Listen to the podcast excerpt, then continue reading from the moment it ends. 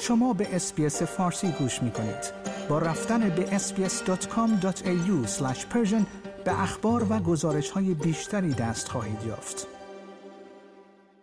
به موجب قوانین جدید کارگران جنسی آزادند تا در خیابانهای ایالت ویکتوریا فعالیت کنند. این قوانین با هدف ایمنتر کردن افراد شاغل در این صنعت آغاز شده است.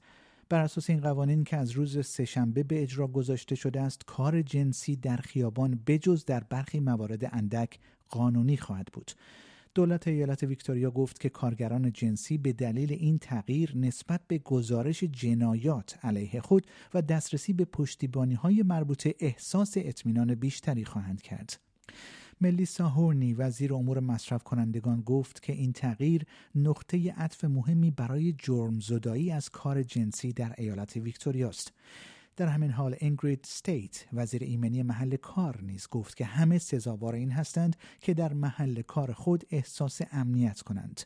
او گفت ما ضمن همکاری با یک تیم اختصاصی موسوم به سکس ورک سیفتی تیم در ورک سیف اطمینان خواهیم داشت که قوانین و مقررات کار جنسی از طریق کسب بهترین راهنمایی ها و رویه ها برای ایمن نگه داشتن کارگران شاغل در این بخش به درستی تنظیم خواهد شد. تغییر مذکور تحت قانون جرمزدایی از کار جنسی در سال 2021 قرار دارد. به موجب این اصلاحات افراد و سازمان ها نیز از تبعیض یا امتناع از ارائه خدمات شخصی به دلیل اینکه فرد یک کارگر جنسی است منع شدند. بر اساس این قانون انجام کار جنسی در نزدیکی مدارس، خدمات مراقبتی و اماکن عبادتی بین ساعت 6 صبح تا هفت بعد از ظهر و در روزهای تعطیل جرم تلقی خواهد شد.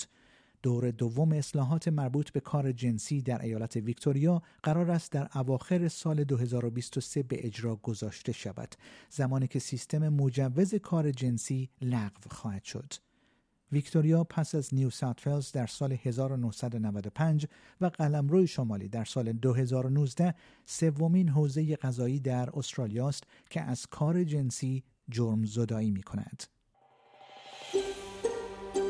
آیا می خواهید به مطالب بیشتری مانند این گزارش گوش کنید؟ به ما از طریق Apple Podcast، Google Podcast، Spotify یا هر جای دیگری که پادکست های خود را از آن می گیرید گوش کنید.